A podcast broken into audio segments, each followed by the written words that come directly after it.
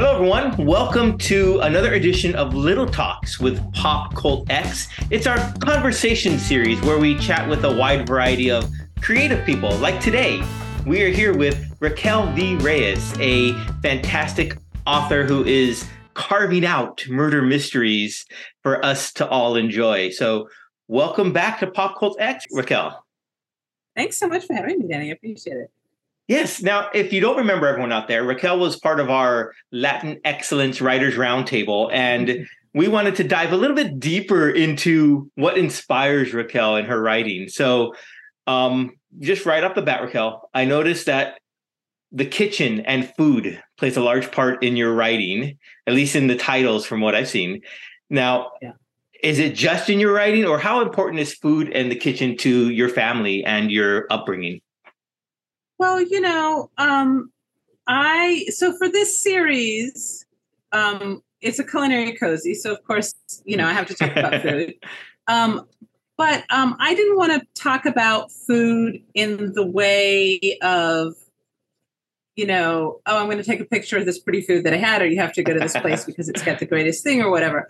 I wanted to talk about the history and the culture behind it because that's yes. what interests me. So, mm-hmm. like, how did that food come to being a identified as part of our culture, right? right. And right. what elements of those came. And since I specialize on, uh, you know, Spanglish is my thing. You know, um, I'm I'm centered in the Caribbean, and so I talk a lot about the foods that came over with the with the colonizers, uh, the food that came over with the enslaved Africans, um, mm-hmm. um, how that changed and um, mixed together. And um, yeah, so I do. Yeah. I do like to talk about. I, it means a lot to me, but it means, but it it has to do with um, it has to do with culture. And I yeah. think that like that's the theme that runs through all of my writing right. is to have that cultural representation. That's and that's excellent. I enjoy that. Now, um, for you mentioned Spanglish. Now, um, I really enjoy the fact that you don't give definitions for non-Spanish speakers, and you make them figure it out within the context or go look up the word. Um, is that something that was just you know this is how I speak, this is how I write, and I'm just going to put it out there and you guys figure it out? You know, that's how you learn a language, right? Yeah, it's true. And um, you have to trust the author, and in this case, the author is me. I'm not going to make it impossible for my reader. You know, I, I'm not going to make obstacles for my reader. Like you have to trust. Like it's almost like when you read it, you just have to go, okay, I'm here for the ride. You know? Yeah. So that yeah. like I have a theater degree, and, and part of of when you walk in the door of a theater mm-hmm. is you there, there's a contract you have. You, the audience member, agree to suspend your disbelief. Yeah. Right. So yeah. when you pick up a, a novel to read or pop in your earbuds to listen to an audiobook, you also have a contract with the with the author to trust them. You know? Mm-hmm. mm-hmm. So I do have Spanglish in there. Most of it is through context. Occasionally there might be something that I need to translate a little bit, but I never do a direct translation. Right. You know, I always give you the idea of it or the feel of it. Yeah. And then just, I would say probably 0.05% of the time, I'll have a little word in there that I don't because it's for a very specific reader. Right. You know, and, right, and right. somebody somebody mentioned so it's like little Easter eggs. And I'm like, exactly. Yes. You know, very true. And it, and it doesn't matter to the plot or the story. It's just a little fun something. Yeah. You yeah. know, and, it's like and, I will put Jupiña into a story because Jupiña is a pineapple drink that is made in Florida. Most um, made in Miami, actually. Most um, Miami Cubans know it and love it. it, it doesn't um, export to other states. It did originally come from Cuba. I mean, it's just a very specific thing that's just, you know, to put a smile on somebody's face. Yeah, no, but that's maybe awesome. not everybody's face. well, I mean, things like that I think are really cool, especially for a reader like me who might not know what that was. and I go, "What is that?" So I'll look it up, and then I realize where it's where it came from and where it originates, and how it ties back into you, the author, and that connection it makes with you for with your culture and the city you live in. And I think that's just that just astounds me. I really enjoy when that happens. Isn't it the fun of, of reading? Isn't that the reason why we all kind of devour books? Yeah. Right. It's it's this this um you know the one you want to be in a different place possibly but you also want to learn something new and it's this submersion into an environment and so forth so i mean i think we can do the same thing with contemporary pop fiction mm-hmm. you know it doesn't just have to be like this world building that is in the fantasy um in the fantasy world right you know no no i agree i agree completely um, when did you realize that you wanted to be a, a writer or a storyteller? Was there like um, growing up? Was did you always like create these stories for everyone, or? You know, I mean, I read tons. I read tons, but um, from a very young age, and I don't know why, I wanted to be a poet, and I started oh. writing poetry. Okay. In elementary school, um, I won an award for some poem. Like literally, there's a picture of me, you know, getting a little creative writing award. Um, looking miserable because oh. you know that's. But yeah, I mean that's the writer's soul, isn't it? Not right. Yeah. Uh, but yeah, um, but I guess I never thought I could write a full length novel. You know, like I wrote um, plays because I have a theater degree. And um, then I wrote short stories because I've always loved short stories. But making that jump to, oh, yeah, I can really complete such a long story. Like it's yeah. a different part of your brain oh, yeah. to write a novel. Yeah. So when you made that leap into the novel or even into short stories from your poem and playwriting, what did you find most challenging about that? Yeah, it is. For me, writing um, a longer piece is always the middle, the muddy middle. Mm-hmm. You know, it's this. It's like, like you know what has to be there. You know where you're going. You know the end point, but there's this big middle that you have to do stuff with. Right. I think I'm getting better at it. It doesn't bother me as much.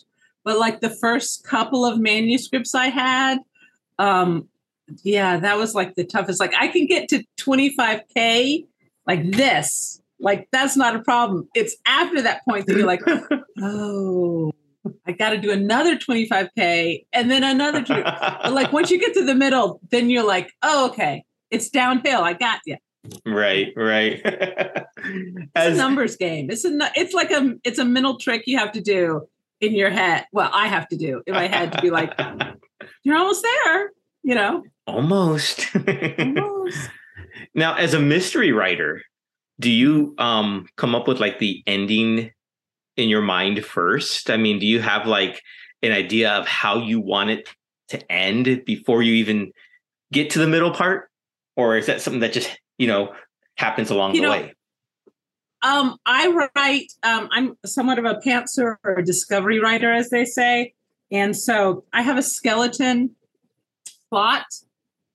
I know a couple of key scenes. Mm-hmm. Um, for the most part, I know who the villain is for the most part. Um, but I wouldn't say I know it all. Like, I think that that for me is the joy of it. Yeah. Is that journey and finding those little things, or when something clicks and you're like, oh, it's almost like I planned it. Hmm.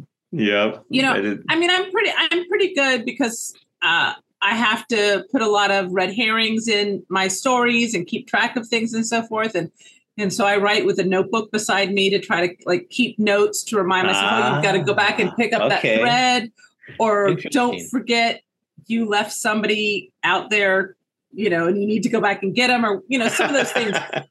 but then sometimes like organically it just happens and you're like mm-hmm. oh that was beautiful that was nice and you go ah oh.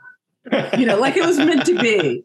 And you look around for people to acknowledge it, and you're like, "Hey, yeah, where's the applause? exactly." The applause, right? that's really cool. That's really cool. I, I, hadn't thought about taking notes while you're writing, so that's interesting to hear. I mean, yeah, I, I don't I'll call myself a writer, but I've dabbled with like short stories and stuff like that. Mm-hmm. But I mm-hmm. never thought about taking notes. So that's really a helpful piece of advice for me and maybe for anyone else oh, out there. So thank you for sharing that.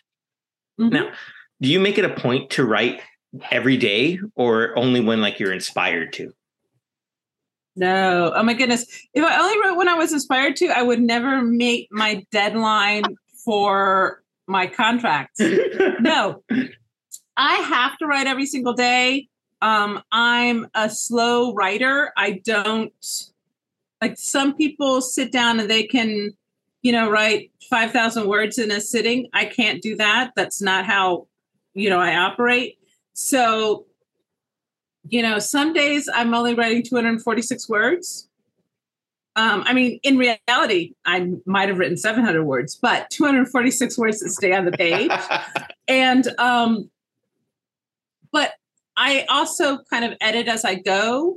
So okay. my process is long. Like there's some people who write a first draft and then they go back and they write a second draft and they do my my first, second, and third draft is all the same. Gotcha. Right. And yeah. then um, but yeah, no, I have to write every day. And you know, it's a muscle that you build. So if hmm. you do want to have a career as a writer, you have to find your pattern, your schedule, the routine that works for you, mm-hmm. and you mm-hmm. have to be consistent in it. So yeah. maybe for a long time, I used to say that I was um, a weekend a writing warrior because I would, you know, write on the weekends only. Uh-huh. I mean, I still am. Like I like today, I put in six to. Well, we're, we're recording on a Saturday, FYI. Um, I put in six hours today. You know what I'm saying? And um, I can't do that otherwise. You know, uh, but I do write you know, one and a half to two hours every morning. Um, yeah, it's important. Yeah, that's so. that's really cool. Yeah, practice makes perfect, I guess, or perfect practice. Well, it's perfect. just it's like anything. It's muscle memory.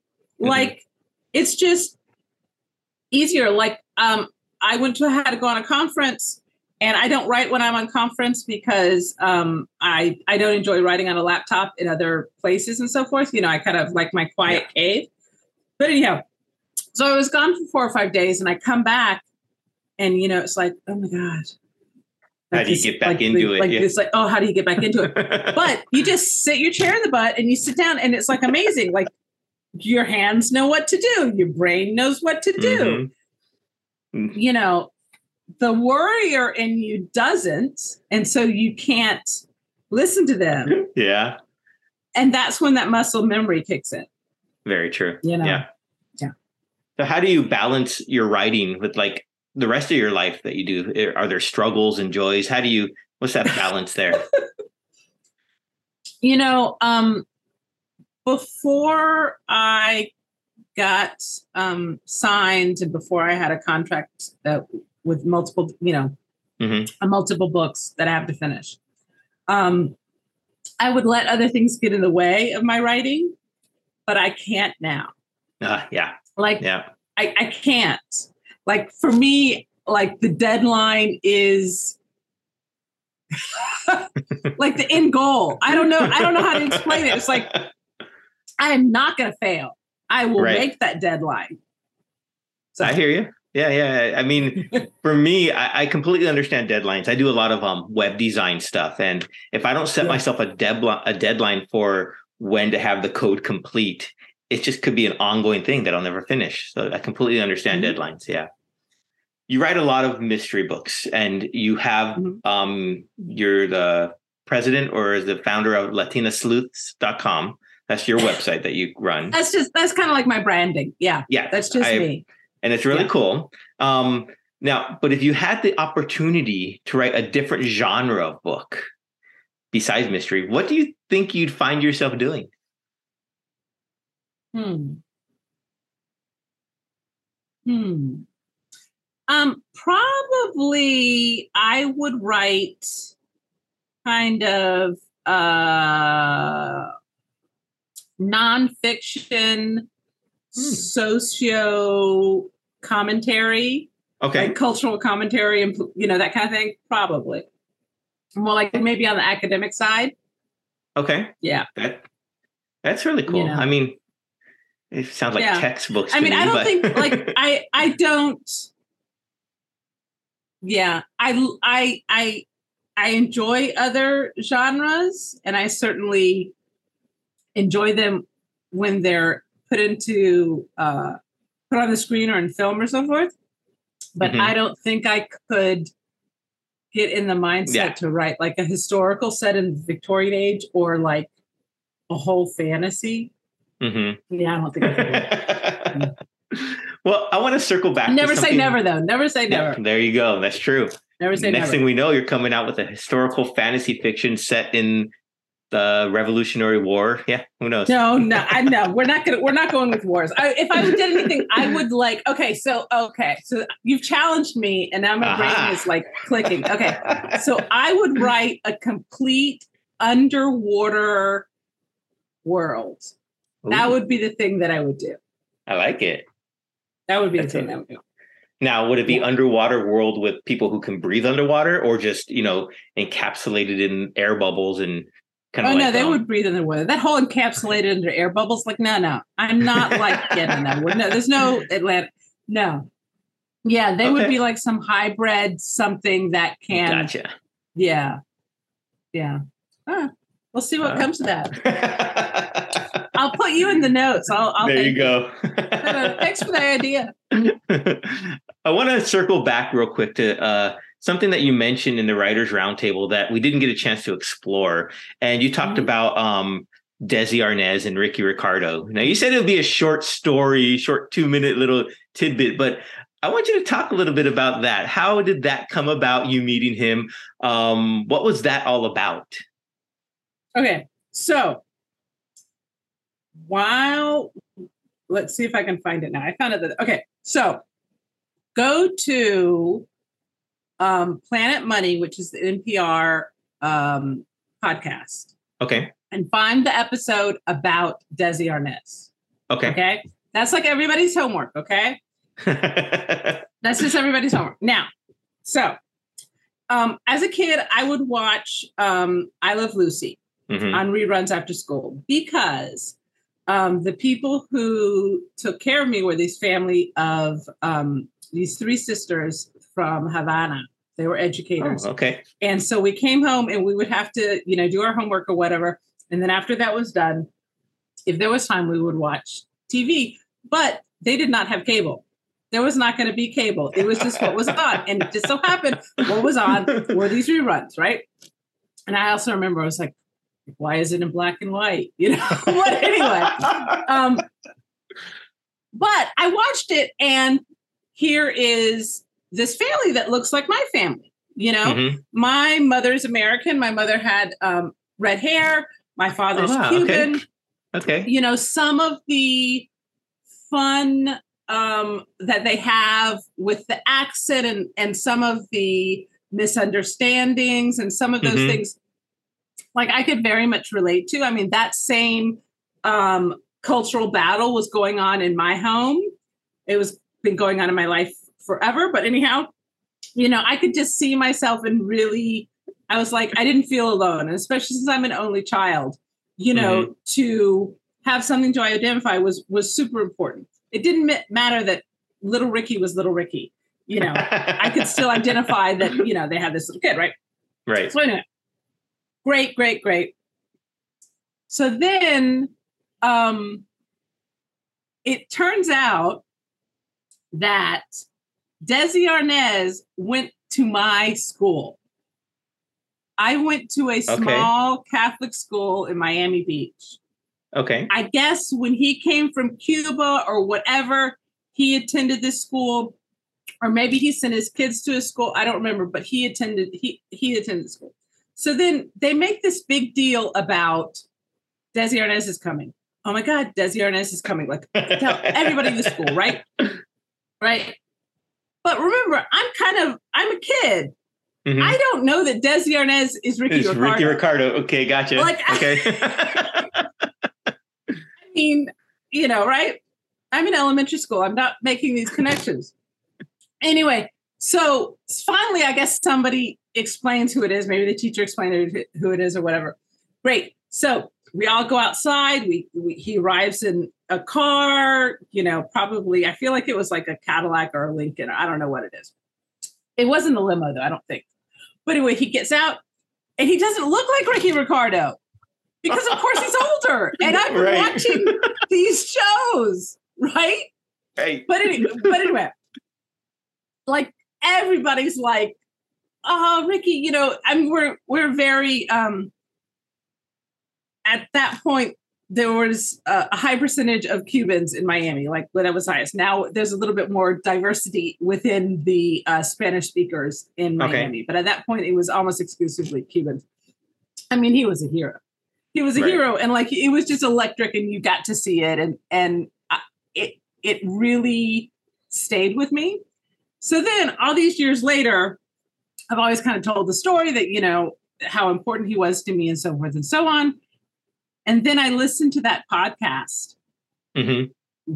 from, which was only like two years ago um, on Planet Money. And it talks about what he did for Hollywood, how he changed Hollywood, yeah. how powerful he was that they then boycotted any Latinx, Latino, anyone, they boycotted us from Hollywood for all those years. And you can go back and you can see we were not represented after that because mm. he was mm. he did it too well, too successful, and they couldn't oh, handle wow. it. I mean, it is an amazing story. That is, wow. and it is it is. You, and you so listen to it. So that's that's my uh my homework for everybody. Go listen to this. we'll do that. Yeah. yeah, I didn't even think about. Yeah, I'll try to like send that. you the link, and maybe you can put it in the program notes or something like that. Yes, I will do yeah. that, uh, or I'll go find it and I'll put it in there. It will be the link will be in the program notes for sure, one way or the other. Awesome. um, you you spoke a lot about your family. Uh, are they supportive of your writing, or what do they think of it? Or sure, I mean, like I think I'm like the only writer for sure. Like you know, so I'm mm-hmm. a little bit of an outlier within my okay. family. Um, but they're very supportive of, of me. You know, um, they might not completely understand it, but they're very supportive of me. That's cool. They That's weren't really supportive cool. of me when I said I wanted to quit college and write, but now they're supportive of me all these years later. well, are there any characters in your books or writings that have similarities with people you know or yourself or how much self-reflection you know any writer who says that they they that that is not the case is lying. Of course. Of course we put people in there. Right. um maybe not the whole of the person but certainly characteristics from people that we know. So absolutely. I mean a couple of the characters um, have traits from people that I know. I've used some family names in there just for my own fun, you know, not for any significance. Right. um, actually, the main character, her name is Miriam Quinones. My mother in law's name is Miriam. Oh, um, okay. Quinones is a family name from uh, a couple of generations back.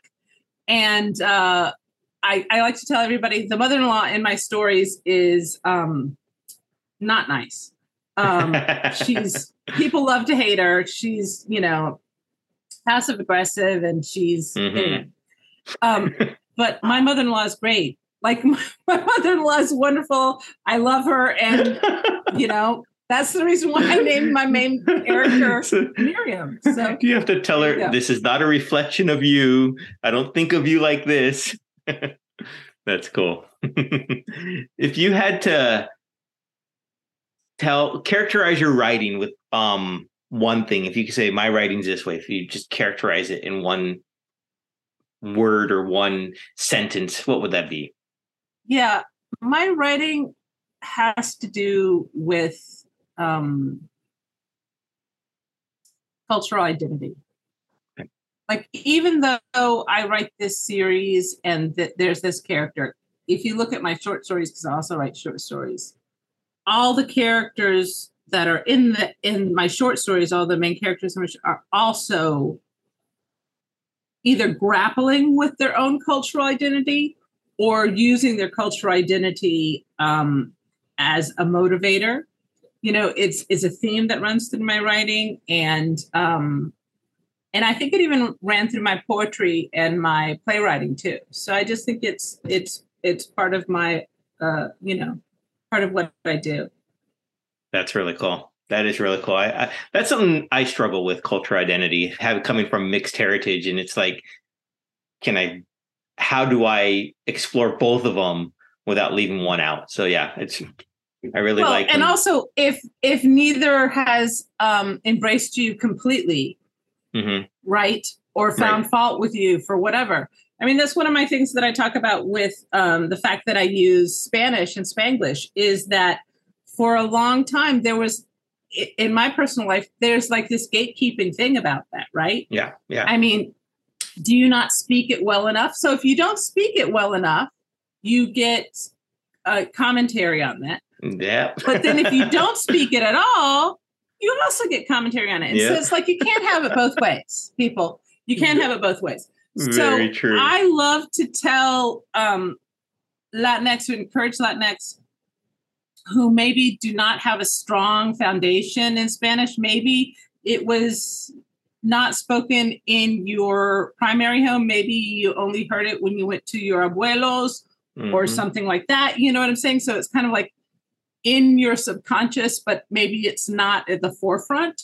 You know, I just want to like embrace it. Don't be ashamed of it. You can learn. You can, um, you know, use the language change the language even if you need to. I mean, look at we are using Latinx and Latine. Why? Because it's a gender language and we have now evolved and we want to be more embracing. The language changes. Use yeah. the part of the language that serves you. Okay? Use the la- make the language work for you, you know, and don't be afraid of it. I, I, I want to encourage people to do because for I want to, I mean, truly, for a long time, I felt ashamed that I was not better with this language. I mean, my name is Raquel Reyes. I should be able to speak perfectly, but I don't. My grammar is difficult. I I didn't learn it on a page. I learned it hearing it. Mm-hmm. You know, I learned it speaking mm-hmm. it. I didn't learn it at sitting at a school desk and reading it and, and you know, conjugating verbs were the worst. Oh my goodness. Um, I mean, even though I did like take it in high school and so forth, you know what I'm saying? Yeah, um, I hear you. They just like me because they like my accent. They would always be like, "Oh, read this passage," and I'd be like, "Okay," you know. I can roll my R's, but I would also like to know how to conjugate a verb. Yeah. But whatever.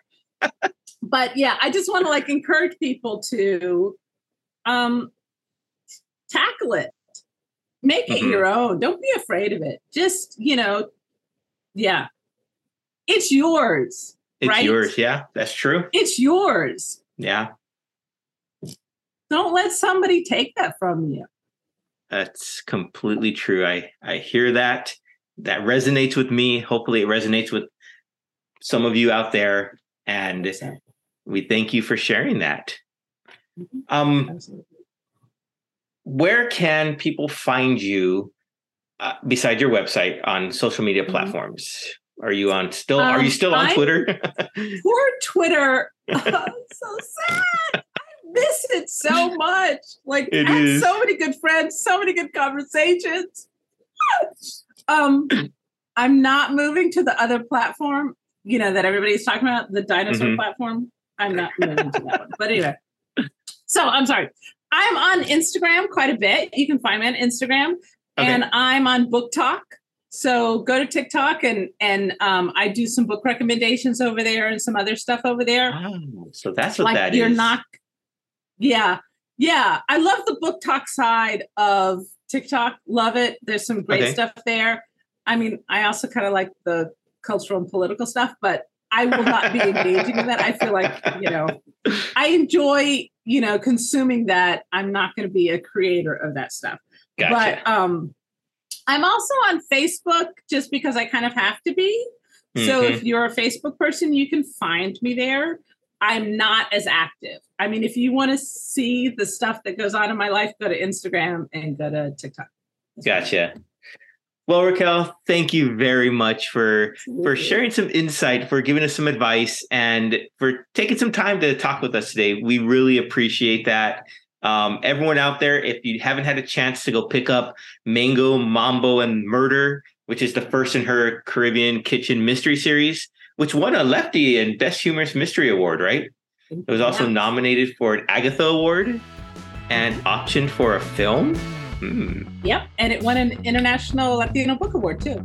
See, there you go. Go find it. Go buy it. I read it from And then the go get the second app. one too. Calypso Corpses and Cooking. That's the second one. Calypso Corpses and Cooking. I like it. So yes, go follow her, buy her work. Um, let her know that we want to read more of her from her point of view and her story because it is very poignant in these times. So thank you again, Raquel. We really appreciate it. Thanks. It was great. Thanks for having me.